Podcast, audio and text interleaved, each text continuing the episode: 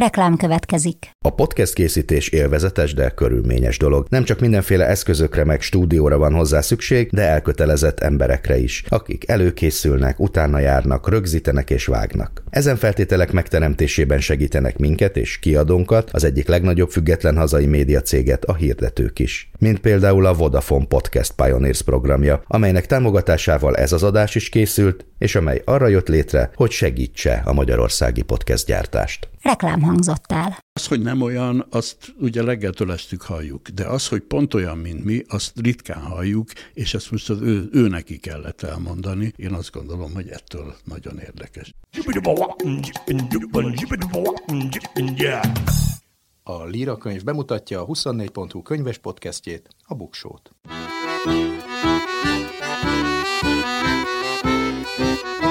Ez itt a Buksó, olvasásról, könyvekről, mindenféle jóról. Én Nyári Krisztián vagyok. A Buksó 49. epizódjában az életrajzokról és önéletrajzokról lesz szó. Ez ugye egy nagyon különös műfaj, hiszen a könyvesboltokban vagy könyvtárakban, a non-fiction tényirodalmi kategóriákban kereshetjük ezeket a könyveket, de nagyon sokszor átcsúszik a szépirodalomba. Ilyen könyveket fogok ajánlani az epizód végén, és ennek a műfajnak a legaktuálisabb könyvéről Henry Herceg Tartalék című életrajzáról fogok beszélgetni Kunos László műfordítóval, szerkesztővel, könyvkiadóval, aki a non-fiction könyveknek egyik legismertebb magyarországi szakértője. Előbb azonban a világ legnépszerűbb életrajzi könyveit próbálom összeszedni. Száz év magány. Számok a sorok között, érdekes adatok a könyvek világából. A világ legnépszerűbb életrajzi könyveit igyekeztem összeszedni. Persze kérdés, hogy mit tekintünk népszerűnek. Az biztos, hogy a mai epizódunk apropója, Harry Herceg ellenmondásos mindent eláruló emlékirata a tartalék, egyben minden idők leggyorsabban eladott non-fiction könyvévé vált, hiszen az első napon 1,43 század millió példányt értékesítettek az angol száz országokban. Ebben a kategóriában eddig a rekordot ugyancsak egy életrajz Barack Obama negyedik könyve, a a Promised Land tartottak 2020-ból, ami 887 ezer példányban kelt el a megjelenés napján. Persze ezek a életrajzi könyvek vagy a non-fiction műfaj önmagában meg sem közelíti a szépirodalmi világrekordot, a leggyorsabban fogyó könyv összességében, erről már beszéltünk itt a Buksóban, a Harry Potter és a Halál erekjéi című könyv, a Harry Potter sorozat utolsó rész, ami a megjelenés napján 2007. július 21-én 8,3 millió példányban kelt el. De azért a non-fictionben, a tényirodalmi műfajban is vannak rekordok. Mielőtt Harry Herceg és Barack Obama kiadták rekordszámú könyveiket, a leggyorsabban fogyó non-fiction könyv címe Michelle Obamáé volt, akinek a Becoming 2018-as memoárja 725 ezer példányban kelt el az első napon, tehát nagyjából annyi példányszámban, mint a férje könyve. Michelle Obama előtt pedig ugyancsak egy elnök, Bill Clinton My Life című műve tartotta a rekordot, ami 400 ezer példányban kelt el, ez pedig a felesége rekordját döntötte meg, aki egy évvel korábban 200 ezer példányban adta ki Élő Történelem című emlékiratát. Ugye ebben a könyvben írta meg kommentárját mondjuk így férje Monika Lewinsky-vel való viszonyáról, szóval ezt nagyon várták. Hillary Clinton második könyve, a 2017-es What Happened, ami a elbukott elnöki pályázatát dolgozta föl, az első héten 300 ezer példányban fogyott el, ezt tehát egy heti adat, napi adatot nem találtam. Az angol száz világban különösen népszerű műfaj a politikai memoár, egyenesen elvárás is, hogy egy elnök vagy vezető politikus megírja, vagyis hát inkább megírassa az életrajzát. Amerikában ráadásul a visszavonult politikusok előadások tartásából élnek, így ott a könyvnek reklámértéke is hatalmas. Nem véletlen, hogy az új világrekord el a tartalék az amerikai piacon összességében csak a harmadik helyezett lett, és az Obama házaspár megelőzi. 2022-ben az életrajzi könyvek eladási értéke egyébként 3%-kal csökkent, a darabszámok pedig 6%-kal, úgyhogy valószínűleg a tartalék sikere azért hozzájárul majd a kategória újbóli növekedéséhez, míg a nyomtatott életrajzok eladásai tehát csökkentek tavaly, a hangos könyvek piacán növekedést tapasztaltak a életrajz műfajban. A hangos könyv életrajzok eladása 37%-kal nőtt, tehát ilyesmiket szeretünk vagy szeretnek hallgatni az életrajzokra kíváncsiak. De ha nem az egynapi vagy heti rekordokat nézzük, ha akkor az életrajzi kötetek bestseller listáját is össze lehet állítani, hát a 20.-21. századi életrajzokét persze kihagyva belőle a diktatúrákban kötelezővé tett politikus életrajzokat, mint Mao Mao, Stalin vagy Katafi könyveit, vagy akár a Mein Kampfot. Akkor így néz ki ez a tízes lista. A tizedik The Story of My Experiments with Truth, a szerző pedig Mohandas Karamchand Gandhi Gujarati, azaz Gandhi. Tehát Gandhi életrajza a tizedik. A kilencedik a Night, éjszaka, amely jiddis nyelven született, és a szerzője Eli Wiesel 1958-ban adták ki, és 10 millió példányban kelt el, akár csak Gandhi életrajza. A nyolcadik a vadhatjuk Weiss Vance, és a szerző pedig Jung Chang. Ez egy három generációs család életét meséli el, benne az életrajzíró nagymamájáét, édesanyjáját, és végül a saját életrajzát a hagyományos kínai világtól a kommunizmusig. A hetedik szintén egy angol királyi történet, Diana Her True Story, azaz Diana igaz története, a szerző Andrew Morton volt, és ez is közel 10 millió példányban kelt el 1992 óta. A hatodik helyen a Long Walk to Freedom, azaz hosszú séta a szabadságig, a szerző pedig Nelson Mandela, 1994-ben írta meg életrajzát, és 14 millió példányban kelt el. Tuesday with Mori, azaz Keddek Morival, a szerző bizonyos Mitch Albom egy egyetemi szociológus professzoráról, Mori Schwarzról szól, illetve a kettejük beszélgetése ez. Schwarz egy betegségben fokozatosan elveszti erejét, haldoklik, meghal, és ennek a dokumentációja ez a könyv, mi összesen 23 héten átvezette a New York Times non-fiction bestseller listáját, és több mint négy évig szerepelt a New York Times legkelendőbb listáján, 14 millió példányban kelt el. A negyedik Michelle Obama Becoming című könyve, erről már beszéltünk, 2018-ban jelent meg, azóta 14 millió példányban kelt el. A harmadik egy különös könyv, The Happy Hooker, My Own Story címmel, hát ez bizony egy Zavéra Hollander nevű Kalgörnek a memoárja, amit 1971-ben adtak ki. Volt ennek is egy szellemírója, bizonyos Yvonne Dunleavy, és azóta több mint 50 év alatt 20 millió példányban kelt el. A második helyezett 1946-ban jelent meg, és egy jogi önéletrajza címet viseli, a címe, ha jól ejtem, Paramahansa Yogananda, aki egy jogi volt, a címből is lehet tudni, tehát több mint 70 éve nyomtatták ki ezt a könyvet, 50 nyelvre fordították le, és összesen 20 millió példány kelt el az eredetileg hindi nyelvű önéletrajzból, és az első helyezett bizonyos értelemben ki is lóg a sorból, de mégiscsak ide tartozik, ez pedig Anna Frank naplója, amit Magyarországon is jól ismerünk, holland nyelven jelent meg 1947-ben, és 35 millió példányban fogyott el azóta világszerte.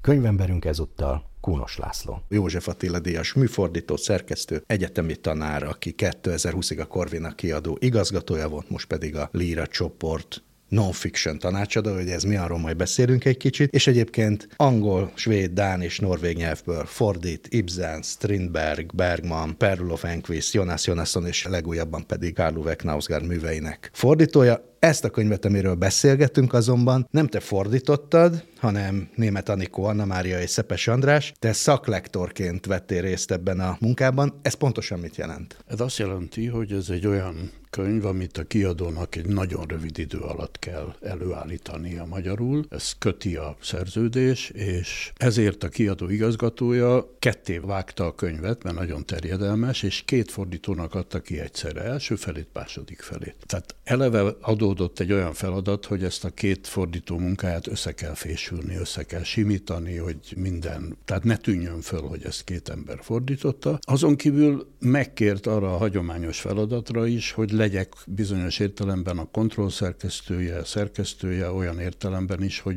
az egész szövegre figyeljek, hogy az jó működjön. Plusz igénybe vette, a, hogy úgy mondjam, az angolos, vagy arra gondolt, hogy az angolos múltam is fontos ebben az esetben, hogy ugye ez egy mélyen angol könyv, rengeteg helyszín, szereplő, intézmény szerepel benne, tehát nagyon fontos, hogy ezeket pontosan és a helyükön legyenek lefordítva. Ja, azért jó, hogy ketten beszélgethetünk erről a könyvről, mert ez tulajdonképpen minden minőségedet érinti, tehát Igen. fordítóként is, szerkesztőként is, illetve könyvkiadóként is Igen. tudunk beszélni, hiszen egy beszél bestsellerről van szó, Igen. ráadásul egy non-fiction bestsellerről, azaz tényirodalmi könyvről. Először talán egy kicsit erről beszélgessünk, de még mielőtt konkrétan a könyvről beszélnek, azért megkérdezném, hogy mit csinál egy ilyen tényirodalmi vagy non-fiction tanácsadó.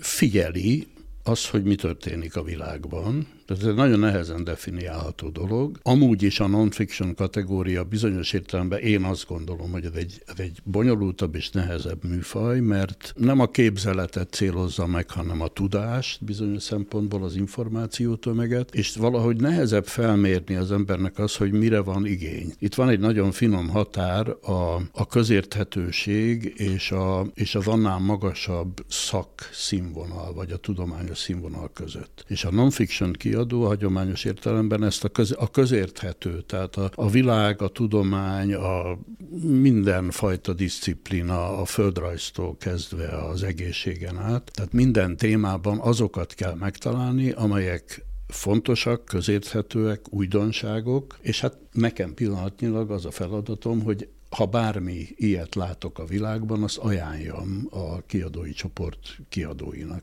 kiadásra. Ráadásul ez a könyv, a, meg ugye általában az életrajz, az egy ilyen furcsa határterület, mert Pontosan. vannak irodalmi életrajzok, amire azt mondjuk, hogy ez regény, van, ami tudomány, hiszen a történettudománynak valami forrásmunkája, és van ez az átmeneti, ahol tulajdonképpen a legjobb életrajzok vannak, ami minden egyszerre, de mégis egyik sem, és hát ezekből lesznek bestsellerek. Ugye ez a könyv, a tartalék, spare, erre nyugodtan mondhatjuk, hogy ez világszinten is egy óriási bestseller, már több rekordot megdöntött. Azt mondta a kiadó Penguin Random House-nak az ügyvezető igazgatója, hogy amennyire tudjuk, csak azok a, azokat a könyveket adták el nagyobb példányszámban az első napon, amelyikben a második Harry szerepel, azaz Harry Potter. Ja. Tehát, hogy Igen. ilyen indulása a könyvnek még nem nagyon Igen. volt. Ez a minden idők egyik leggyorsabban fogyó tényirodalmi könyve. Akkor januárban megjelent, akkor az első napon az Egyesült Királyságban, a Kanadában és az Egyesült Államokban 1,43 század millió példányt értékesítettek belőle, tehát majdnem másfél milliót, magyarul beszéljek, az első héten pedig 3,2 millió. Tehát ez irgalmatlan nagy Igen. szám. Egyébként ezt a rekordot korábban Barack Obamának az egyik könyve Igen. tartotta. Ez azt jelenti, hogy ez egy 36 dolláros könyv, persze engedményeket adnak, mondjuk nézzük azt, hogy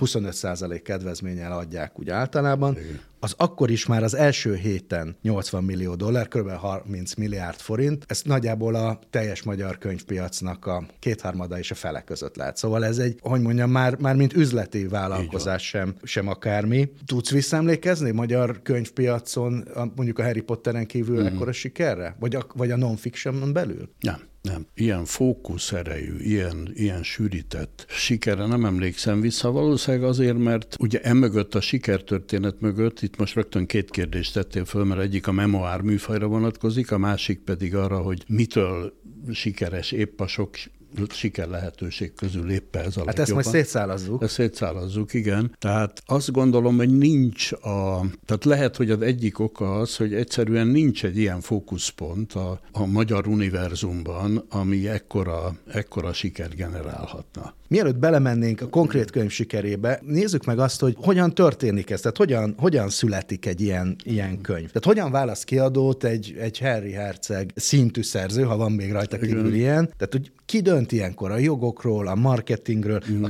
a, egy könyvkiadó keresi meg, vagy ő versenyezteti esetleg a kiadókat? Tehát ki diktál például ilyen? Én azt gondolom, hogy ez egy, hát végső soron a szerző, de azt gondolom, hogy itt a szerző, miközben természetesen egy egyénről van szó, egy emberről, egy egész gépezetet. Ügyvédek hadát képzeljük mögé? Hát egy csapatot. Tehát valószínűleg egy csapatot, és ez egyébként az egész életére és a könyvtörténetére is vonatkozik, tehát hogy miközben ő egyedül áll, szem, áll a porondon, amögött egy nagyon alaposan megtervezett kampányról van szó. Már csak azért is, mert ilyen pénzek forognak kockán, amit most itt mondtál az előbb. Tehát, hogy ezt nagyon meg kell gondolni, nagyon ki kell számolni, ki kell dekázni. Tehát valószínűleg, miközben ő mondja ki a döntést, valószínűleg nem nagyon van mozgástér, mert a vállalkozás mérete az már berakja, tehát hogy csak a legnagyobb kiadók az angol száz világban, akik az egész globális terjesztésben jól működnek. Tehát itt valamilyen koncentráció van, és a kiadói világ ilyen is egyébként. Igen, hiszen nem beszéltünk arról, hogy ez a siker, amiről beszéltünk, ez csak az angol száz,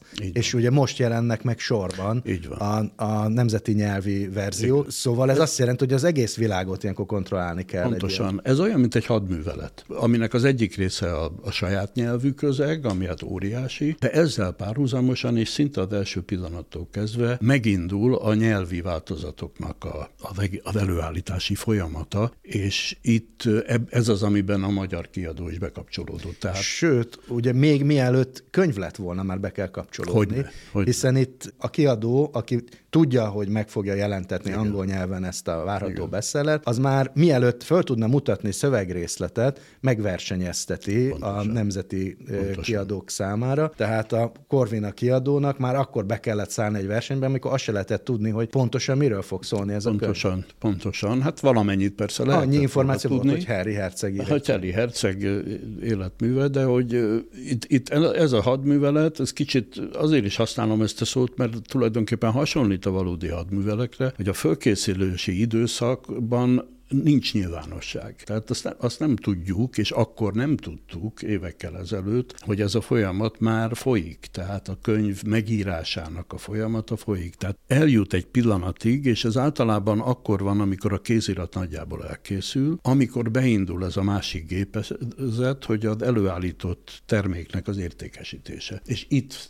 lesz nagyon fontos az angol világ, és itt ennek egyik leágazása az, hogy el kell adni az összes fontos többi nyelven is. És ahogy ezen gondolkodtam, arra az jutott eszembe, hogy tulajdonképpen itt két termék van, és bizonyos értelemben nem ugyanaz, és versenyeznek is egymással. Egyrészt a Tartalék című könyv, ami a kiadónak a terméke, másrészt pedig ott van maga Harry, aki hát saját magát árulja, és az ő szempontjából ez egy lépcsőfok a sok közül, mert itt Netflix sorozatot láttunk, meg mindenféle Spotify-ból származó bevételeket. Szóval van egy üzleti birodalom mögötte, amit egyébként meglepetésemre egy milliárd dollár dollár értékűnek tekintik ezt a házaspárt, ami hát azért nem kevés, Igen. és ehhez képest az, hogy ő 20 millió dollárt kapott, nem is tudom, hogy az előleg volt-e, vagy pedig ez a, mm. a szerzői honorárium, az nem is olyan sok ehhez az egészhez Igen. képest, tehát neki a következő lépést is kell nézni, míg a kiadónak az a dolga, hogy ezt az egész világon minél nagyobb Így példányszámban Így van. értékesíteni Így van. tudja, tehát ott belül is lehetnek komoly tárgyalások ilyen. Vagyis azt azzal kell szembenéznünk, és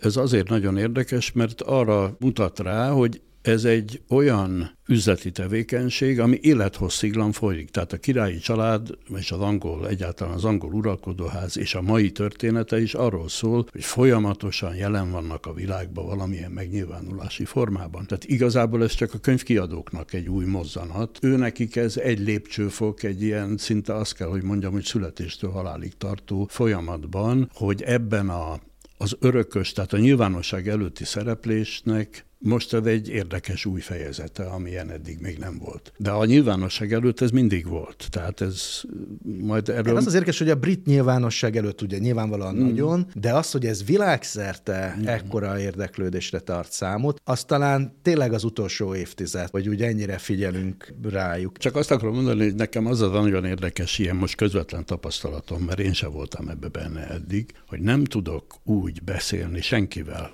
baráti kör, közvetlen környezet, környezet, kiadói világ, hogy azonnal meg egy olyan reakciót kapjak, hogy mindenki tudja, hogy miről van szó, mindenkinek véleménye van róla, sőt, mindenkinek érzelmileg színezett állásfoglalása van, és ebbe tényleg mindenki tehát ától zég mindenki beletartozik, ami nagyon érdekesen jelzi, és ez itt Magyarországon, hogy a brit királyi család egy ilyen univerzális fenomén, tehát bizonyos értelemben, most idézőjelben mondom, a mi uralkodó családunk is. Hát ez látszott ugye Erzsébet királynő halála után, Igen. hogy ott az uralkodót gyászolta benne a világ, a, a köztársaságban élő pontosan, nagyobbik része is pontosan. a világnak. Még mielőtt belemennénk a, azt, hogy ez mitől, mitől működik, még egy ilyen technikai kérdésem lenne, hogy ilyenkor mondjuk a magyar Corvina kiadó, az kivel szerződik? Egy Henry Charles Albert David of Wells nevű szerzővel, vagy pedig egy ügynökség van mögötte? Ügynökség van természetesen mögötte, tehát ugye ez az óriási angol amerikai kiadói konglomerátum, a Penguin Random House-nak erre van egy külön csapata, amelyik, amelyik ezt a folyamatot szervezi, tehát hogy árusítja a világba. De azért a szerzői jogok az övé, tehát ott valahogy Abszolút. a szerződésben mindjárt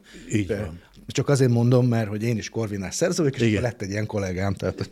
Igen, igen, igen, és akkor egy, egy, egy ilyen nagyon bonyolult gépezet van, és ennél a könyvnél, tehát ugye minél, minél több pénzről van szó, tehát ez egy nagyon egyszerű dolog, annál bonyolultabbak a, a, tehát egyrészt annál drágább a jogokat megszerezni, másrészt annál bonyolultabb utána a munkát megkezdeni, mert ennek az egész akciónak van egy ilyen időzítési aspektusa is. Tehát ahogy az angol kiadást is precízen megmondják előre, hogy melyik nap fog megjelenni, és hihetetlenül fontos, hogy lehetőleg egy órával korábban se szivárogjon ki semmi információ, mert bármi előre kiszivárog, az rontja a, a könyvesélyét. Most egyébként volt ilyen szivárgás a spanyol Ez, verzió, így. de azt hiszem, hogy két nappal a, Igen. a bemutató de, előtt, és ilyenkor az ember sose tudja eldönteni, van. hogy ez most egy szándékos szivárogtatás vagy sem, mert Olyan az is lehet akár ja, a gépezet része. Igen. Hát jó, mindenki pénzt akar keresni, és nyilván aki szivárogtat, az is akkor jut valami fajta előnyhöz. Ennek az az érdekessége nálunk, hogy a, akik részt vettek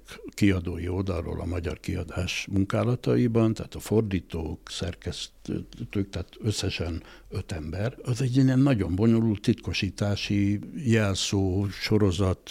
Meg titoktartási, titoktartási nyilatkozattal jutottunk egyáltalán ahhoz hozzá, hogy, a, hogy elolvashassuk a kéziratot, és utána Itt nem is volt papírverzió, nem egy nem képernyőt volt. Egy képernyőn lehetett, és az szigorúan védve volt mindenfajta letöltés, másolás és egyéb ellen. Ugye még nem jutottunk el odáig a történetben, hogy már fordítani kelljen, hanem ezt meg kell írni először. Tehát, Így van. A kiadó, a, a, a Penguin Randomhoz szerződik Harry Herceggel, és utána keresnek valakit, aki hát tulajdonképpen az ennek az egyik szerzője Harry mellett, vagy a szerzője, a szellemíró. Ki választja ilyenkor a szellemírót? Hozza magával Harry, vagy a kiadó, vagy egy közös döntés? Szerintem ez a bizonyos megfoghatatlan csapat, amiben mindenféle szakértő van, tehát nyilván olyan is van, aki, akit tájékozott a birodalmi világban, és ugye ennél a könyvvel kapcsolatban lehet, most már lehet tudni, hogy egy olyan professzionális amerikai író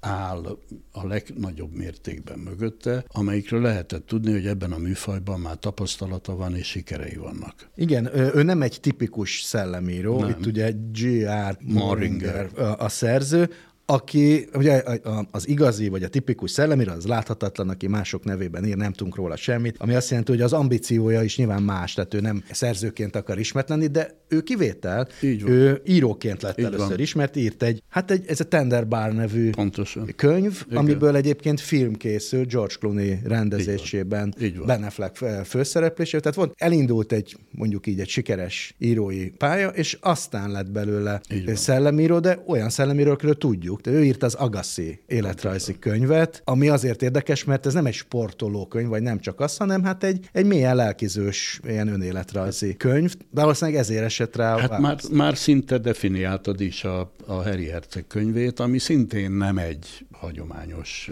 hogy mondjam, nem egy királyfi pályája, hanem egy, hanem egy igazi, valódi életrajzi regény, és az fontos róla tudni, hogy ő a saját könyve, ez a Tender Bar, amiből a film is készült, az is egy memoár. Tulajdonképpen egy önéletrajz, és abban is, meg az Agassiban is lehet róla tudni, hogy ez egy finom, érzékeny, jó írói, írói tehetséggel megáldott ember, aki mögött egy hasonló életpálya áll. Ez a Tender Bar is arról szól, hogy egy, egy félárva, tulajdonképpen magára hagyott gyerek, mégis hogy, hogy épül föl, hogy nő fel, hogy lesz belőle teljes ember a világban, hogy, hogy talál magára. És ez azt gondolom, hogy borzasztó fontos ez a felismerés, tehát a, a rokon helyzet és az erre való érzékenység, hogy ez megvan benne. Nyilvánvalóan ez valahogy úgy történt, hogy aztán leültek egymással, és kiderül, hogy van-e kémia, vagy, így van. vagy, sin- így van. vagy nincs. Hát ez, ez Mit a... csinál tulajdonképpen egy jó szellemíró. Tehát ki, ő egy, egy riporter, aki kiszedi az információt, vagy egy serpa, aki felviszi együtt a, a,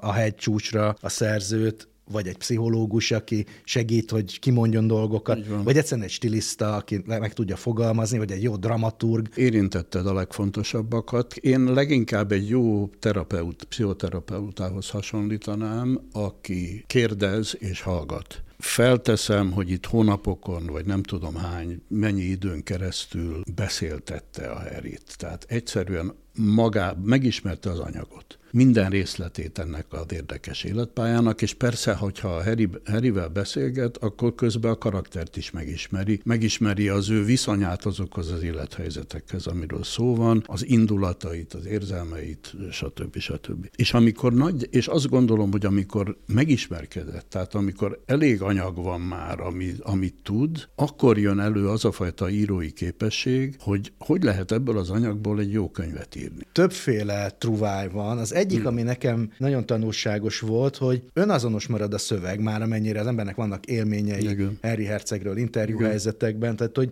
nem csinál belőle egy, egy, egy ilyen bölcs, visszatekintő, művelt narrátort, mert egyszerűen lebukna. Elhisszük neki, hogy, hogy ő beszél. Itt történt... Te például elhitted neki, hogy ez akár Harry is lehet? Abszolút, abszolút elhittem, és sőt, úgy is olvastam, hogy ez ő. Azt gondolom, hogy itt történt egy érdekes közegváltás. Tehát miközben a Harry a élete a nyilvánosság előtt lényegében ebben a bulvár közegben zajlik, most ezzel a könyvvel ő egy kicsit átlépett egy másik közegbe. Tehát egy igényesebb, mélyebben elemző, mélyebben értő, irodalmilag jobban megformált közegbe. Lehet, hogy ez is része, persze ez is része a történetnek, hogy ő abból a bulvár közegből ki akart menekülni, mert úgy érezte, hogy az, az ott egy szenvedés az élete, és valahol ahhoz, hogy igazán el tudja mondani, ahhoz neki egy ilyen komolyabb, komolyabb nekifutás kell, amit itt megkapott. Nagyon jól szerkesztett könyv, ez, tehát ez a másik titka a, a szellemírónak, hogy ki tud merevíteni pillanatokat. De nagyon erősen kezdődik, ahogy ott várja e, ugye a, a, a most a hírekben szereplő Frogmore Cottage parkjában, várja az apját és a bátyját a nagypapa temetése után, hogy megbeszéljék, hát hogy hogyan tovább, hogy, Így van. hogy eh, mi az ő pozíciója a családban, meg a feszültségeket kibeszéljék. Szóval ebben a jelenetben megindokolja az egészet, hogy miért mondom el, hogy én vagyok Henry. Tehát ugye ezeket a nyilván egy interjúban, vagy egy beszélgetés közben félmondatokból összeálló képből pontosan tudta Pontos. a szellemíró, hogy mit kell oda tenni Pontosan. az elejére, és ez igaz a végére, amikor elenged egy madarat, és a szabadságról Pontosan. elmékedik, szóval, hogy, hogy itt nem elég jól írni, meg nem elég úgy írni, hogy hiteles legyen, hanem hanem meg kell találni ezeket a dramaturgiai Így van, pontokat. Tehát ezt te, mint dramaturg is tudtad értékelni, abszolút, gondolom. Abszolút. Tehát az első, és hát az, amit említsz, ez a nyitó fejezet, ez egy, egy tulajdonképpen egy előhang. Tehát nem egy nem része magának a könyvnek, de mégis rögtön éreztem, de tényleg az első öt oldalt után, hogy itt, itt egy abszolút profi dolgozik, tehát aki képes ebből a hatalmas tömegű információból kiválasztani egy pici jelenetet, amiben összesűrűsödik a könyv lényege. Tehát a mert ugye, és, és ez minden néhány mondatban, tehát ott sétálgat fel a parkban. Egyrészt ott vagyunk vele. A lába alatt és körülötte, ott a földben, ott van a múltja, a királyok, el, hercegnők, stb. Stb. Tehát rögtön azt is tudjuk, hogy ez nem akárki, és hogy nem akármilyen kertben vagy, vagy parkban lépeget. Ott van benne az, hogy meghalt a nagypapa, ott van az, hogy várja testvérét és az apját, ott van az, hogy megváratják. Tehát nem jönnek időben. Tehát ez is ott van. Tehát az összes konfliktus, ami a könyvben aztán kibomlik, piciben megjelenik. Meg hogy egy kicsit összeesküdve ellene érkeznek közösen, ők Így már van. valamit megbeszéltek. Így van. Aztán ott van az, hogy elkezdenek társalogni felületes dolgokról, tehát ez, ez is nagyon, nagyon jellemző. És amikor végre nagy nehezen rátérnek a lényegre, mert ugye azért akartak így titokban találkozni, kihasználva a különleges alkalmat, hogy tisztázzák ezt az ő mert ugye akkor ő már elment. Ez már az ő látványos kivonulása után van. És amikor megpróbálja elmagyarázni, akkor arra döbben rá hirtelen, hogy ezek az emberek nem értik. Tehát tulajdonképpen nem tudják, hogy ő miért ment el. És akkor azt gondolja magába, hogy hát akkor muszáj elmondanom nekik. És kész. Itt véget ér a fejezet, és ez egy tökéletes felütés, mert attól kezdve tudjuk, hogy erről van szó, hogy el akarja mondani azt, amit róla nem tud, sem az apja, sem a testvére, és a, hogy mondja, maga a világ sem. De egy ilyen könyvnek két élete van. Egyrészt van az a, az, az élet, amit akik elolvasták, és az ő fejükben lesz a, ennek egy hatása, gondolkodnak rajta, meg van, ami a sajtóban lényegében ettől függetlenül zajlik, mert a legszaftosabb részletek kiragadva, felnagyítva, már a megjelenés pillanatában, sőt két nap korábban már, már megjelentek, ezeket olvasva jóval kevésbé durvának tűnik, amikor olvassuk a északi sarki jelenettől kezdve. Szóval, hogy amikor te ezt olvastad, most valószínűleg te vagy ma e pillanatig, mert még nincs a boltokban a könyv, aki a legjobban ismered ezt a mm. szöveget magyar nyelven. Te azoknál a részeknél kaptad fel a fejed, amiről aztán a sajtó botrányát duzzasztva írt, Egyáltalán. vagy több más? Egyáltalán nem. Egyáltalán nem. Ez nem is egy olyan könyv, nem is úgy olvastam, mint ahol az ember fölkapja a fejét, hanem meg kell, hogy mondjam, hogy empátiával követtem végig ennek, hát mint egy jó memoár általában megpróbál valamilyen empátiát ébreszteni az olvasóban, ez, ez itt sikerült is. Viszont szembesültem vele, hogy valahányszor már munka közben, szerkesztés közben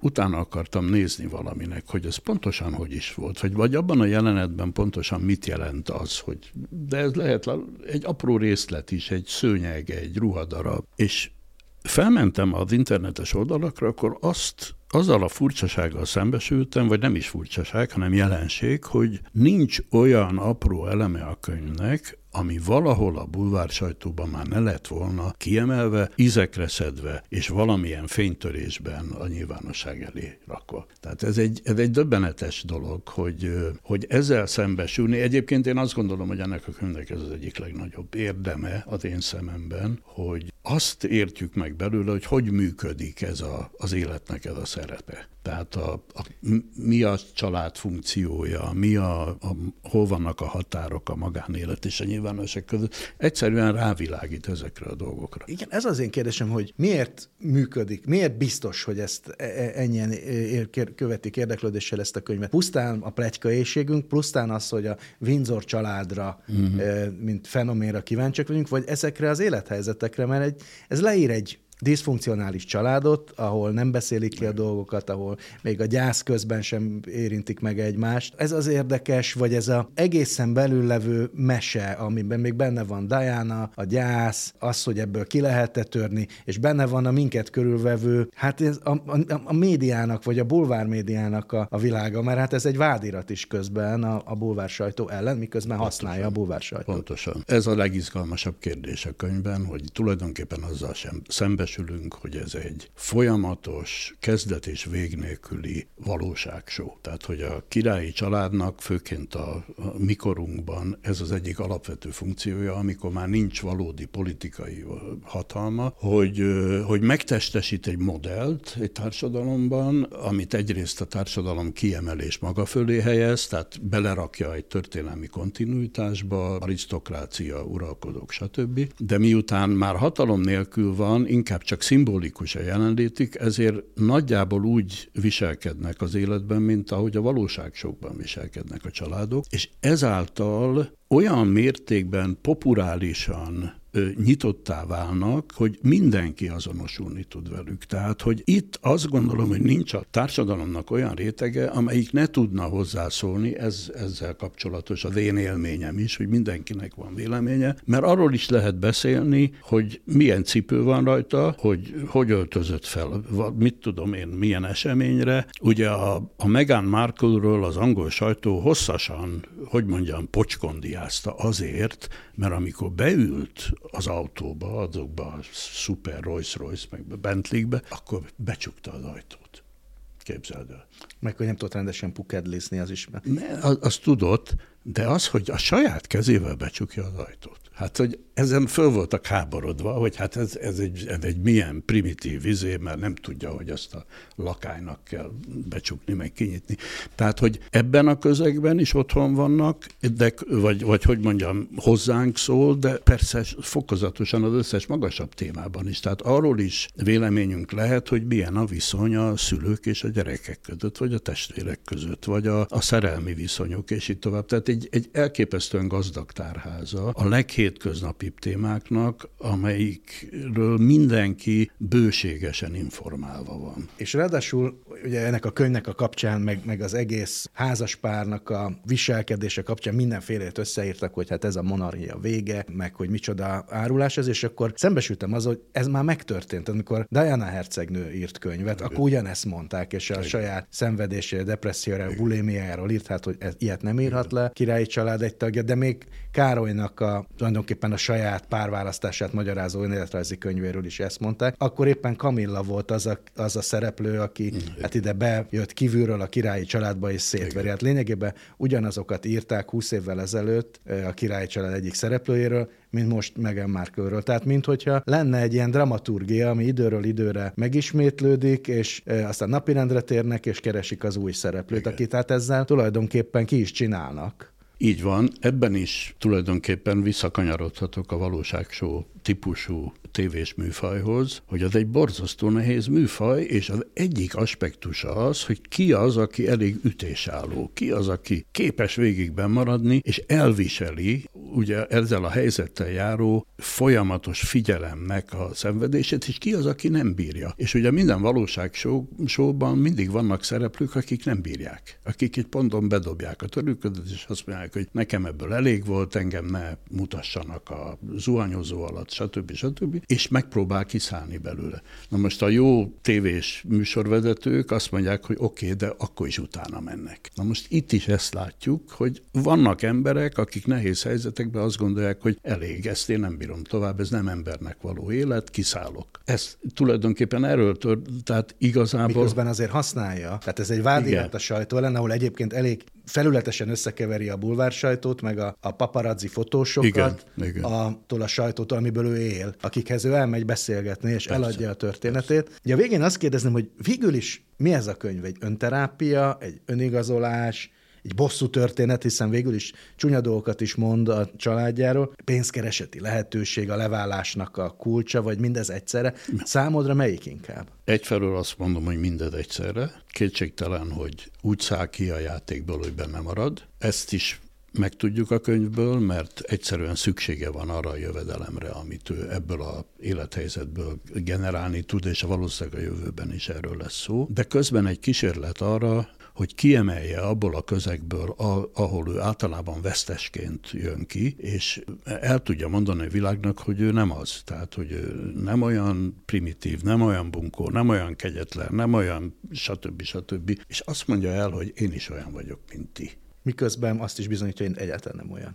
De nekem a könyv mégis inkább arról szól, hogy de igen, hogy, mert az, hogy nem olyan, azt ugye reggeltől estük halljuk, de az, hogy pont olyan, mint mi, azt ritkán halljuk, és ezt most az ő, ő neki kellett elmondani. Én azt gondolom, hogy ettől nagyon érdekes. De január 10-én jelent meg a, az angol verzió, azóta már elkészült angolul a hangos könyv változat, amit ő maga narrál, tehát Aha. ő, ő olvassa föl, és jön a papír kötés, a paperback kiadás, ahol felröppent az elmúlt napokban az a hír, vagy talán pletyka, hogy egy új fejezetet tervez hozzárakni oh. a könyv fogadtatása Aha. óta. Ugye van miből, mert hogy a, ha jól Igen. tudom, egy 800 oldal volt eredetileg, és 400-ra lett húzva, Igen. ahogy, tehát, hogy tulajdonképpen lehet ott még történet. Ez egy véget ér, érhető történet, mm. vagy eznek még nem, újabb és nem. újabb fejezeteit látni fog? Hát a, a Harry most idén lesz 39 éves. Én azt gondolom, hogy ez egy, ez egy első kötet. A második kötet az most kezdődik, de nem az írása, hanem az élés, a megélése. És, és hát látszik, hogy folyamatosan dolgozik rajta. Ugye a napokban volt ez, hogy egy, egy magyar származású híres pszichoterapeutának interjút adott Igen, a sajtóban. Máté Gábornak. Máté Gábornak. Ami megint hallatlanul érdekes, és megint nagyon távolra vezetne, ugyanis a, a pszichoterápia a világban az ebben a könyvben egy érdekes téma. Egy érdekes téma, hogy csak egy epizódot mondjak, hogy van egy, egy epizód a könyvben, amit a egész sajtó fölkapott. Az, amikor a, összekap a bátyjával, és tetlegességre kerül a sor, és a bátyja őt ellöki, és ő elesik. És ez egy megrázó élmény, nem mondom végig az egészet, csak a lényeg, csak azt ad egy bozanatot akarom kiemelni, hogy amikor, amikor vége a jelenetnek, és, eltáv, és ott marad egyedül ebben a lakásban, mert akkor nincs ott senki, azt érzi azt az elemi vágyat, ami valószínűleg mindannyiunkban megvan, hogy ezt el kell valakinek mondani. És a bátyja úgy ment el, hogy megkérte, hogy ezt a feleségének nem mondja el a melyiknek. És ott állt szegény, és akkor az jutott eszébe, hogy hát van egy terapeutája és fölhívta a terapeutát, és elmondta, és segített neki, segített neki. Tehát nagyon érdekes ez, hogy hogyha az ember távolból nézi ezt a, ezt a folyamatot, akkor akkor tulajdonképpen azt kell még mondanom, hogy ez egy ősi történet. És azt mondja Jézus a Bibliában, hogy amikor megházasodsz, akkor elhagyod apádat és anyádat. Ez a könyv erről szól. elhagyta apját, anyját, elhagyta a testvérét, a családját, és megházasodott. És, és egy lett a feleségével. Top 10. Egy polsznyi jó könyv. 10 új külföldi életrajz ABC sorrendben, Jens Andersen Lego egy életen át, az Európa adta ki tavaly, és hát ez a világ legnagyobb játékgyártó cégének, a Legónak és a Christiansen családnak a lenyűgöző története, elsősorban a főnök Kirk Christiansen élete vagy Kirk. Michael G. Fox előre a jövőbe, egy optimista gondolatai a múlandóságról, a művelt nép fogja kiadni majd idén nyáron, valamikor júliusban jelentkezik, és hát ismerjük a, a színésznél fiatal korában Parkinson-kor diagnosztizáltak, hosszú évek óta küzd ezzel a betegséggel, és ennek egyfajta szószólója is lett a Fox Parkinson alapítványon keresztül. Szóval ez egyszerre egy betegség történet és egy színészi karrier történet is. Eddie Jaku, a világ legboldogabb embere, a Librinél jelenik meg a napokban. Eddie Jaku egy holokauszt túlélő, aki 1938-ban átélte a kristályészakát, és egy csapásra megváltozott az élete. Koncentrációs táborba hurcolták, ennek ellenére hosszú élete végén úgy tekintett vissza, hogy a világ legboldogabb embere volt. Debbie Harry, ez van című könyve, erről is már egy korábbi epizódban beszéltem, a Jaffa adta ki tavaly. Paul Newman, egy hétköznapi ember különleges története, annyira nem hétköznapi, hiszen a világ egyik legjobb színészéről van szó, minden esetre tavaly jelent meg a Jaffánál. Ugyancsak egy színész életrajz, Arnold Schwarzenegger emlékmás. A Libri fogja kiadni valamikor áprilisban, Schwarzeneggernek már volt életrajzi könyve, hogy ez mennyire más, azt majd felidézzük, amikor már emlékezni tudunk. Sharon Stone, kétszer élni, mi lehet ennél szebb. A művelt nép fogja kiadni májusba. Anthony Summers istennő, Marilyn Monroe titkos életei. Ez most jelent meg a Corvinánál, és nagyon szépeket írt róla a külföldi sajtó. Végül kettő, Nikola Tesla találmányaim, önéletrajz és egyéb írások. Ez tehát egy Tesla életrajz, és az ET kiadó adta ki. Tavaly Lucy Worsley, Agatha Christie a Heliconnál jelenik meg április 24-én, és talán a legérdekesebb, ami az előzetesekből kitűnik, hogy nem csak az írói, hanem a magánéletéről is szól ez a szerzőnek. Önéletrajzában pontosan kilenc férfit említ meg, akik megkérték a kezét, vagy valamilyen romantikus kapcsolatba kerültek belőle. Szóval ő nőként is rendkívül vonzó lehetett, nem csak gyilkosságokról író szerzőként. Tíz új magyar életrajzot is ajánlok. Dézsi Ibolya én Földes Jolán című könyve az Atlantic Pressnél jelenik meg májusban. Kevesen tudják, hogy Földes Jolán 1936-os könyve a Halászó Macska utcája egy nemzetközi bestseller lett a saját maga korában, még Eleanor Roosevelt az amerikai First Lady is dicsért, és rengeteg nyelven megjelent. Azóta elfelejtettük a könyvet is, meg a szerzőt is, és az életrajzból az derül ki, hogy mi történt Földes Jolánnal, hogy élte meg azt, hogy berobbant, aztán el is tűnt az irodalmi porontról. Egy más típusú életrajz Dezső András nagyfőnök, Portik Tamás és körének felemelkedése és bukása a 21. századnál jelenik meg májusban. Hát ez az ártatlanság vélelmét és tiszteletben tartva egy gangster életrajz. Kürti Sándor, a Kürt dosszié, a Librinél jelenik meg a napokban. Kürti Sándor, a Kürt cég alapítója tekint vissza az életére, egészen onnantól kezdve, hogy betanított munkásként hogyan kezdett mindent a nulláról, egészen odáig, hogy az egyik legismertebb magyar startup cég világsikerre jutott. Lár András Láramlás a Helikonnál jelent meg tavaly, és hát már a címe is azt ígéri, ami a tartalma. Lár András vicces életrajza ez. Matuscsák Tamás, én vagyok a Györgyi, a Kocsis kiadónál jelent meg tavaly, Györgyi Albert életrajza. Nagy Balázs Lugosi Béla az Attraktornál jelent meg tavaly, és talán furcsa, de nem jelent még meg életrajza Amerikában, és hát világszerte egyik legismertebb magyar színészről, Dracula megformálójáról, Lugosi Béláról. Egy különös életrajz szintén tavaly jelent meg a Helikonnál Romsi Ignác 70 év, Ego történelem 1951-2021, ráadásul csak az első kötete, tehát ilyen az, amikor egy történész megírja a saját életrajzát, természetesen történelmi háttérrel. Sokan ismerik, hiszen film is készült belőle Szabó Győző Toxikóma című könyve, 10 év drogvallomásai Csernus Imre jegyzeteivel, ez a címe, ez már egy újabb kiadás, kiegészített kiadás a Librinél jelent meg tavaly, gondolom a filmhez igazítva. Székely Gábor, elszakadás és visszafordulás, ez a magvető tények és tanúk sorozatában jelent meg, és az egykori politikus, közgazdász, gazdasági szakember visszatérése saját zsidó gyökereihez és hagyományaihoz. Végül pedig Zsigó Jenő vezetősztáron, ez is a magvető tények és tanúk sorozatában jelent meg, és a cigány polgárjogi aktivista életére tekint vissza ebben a könyvben. Thank you.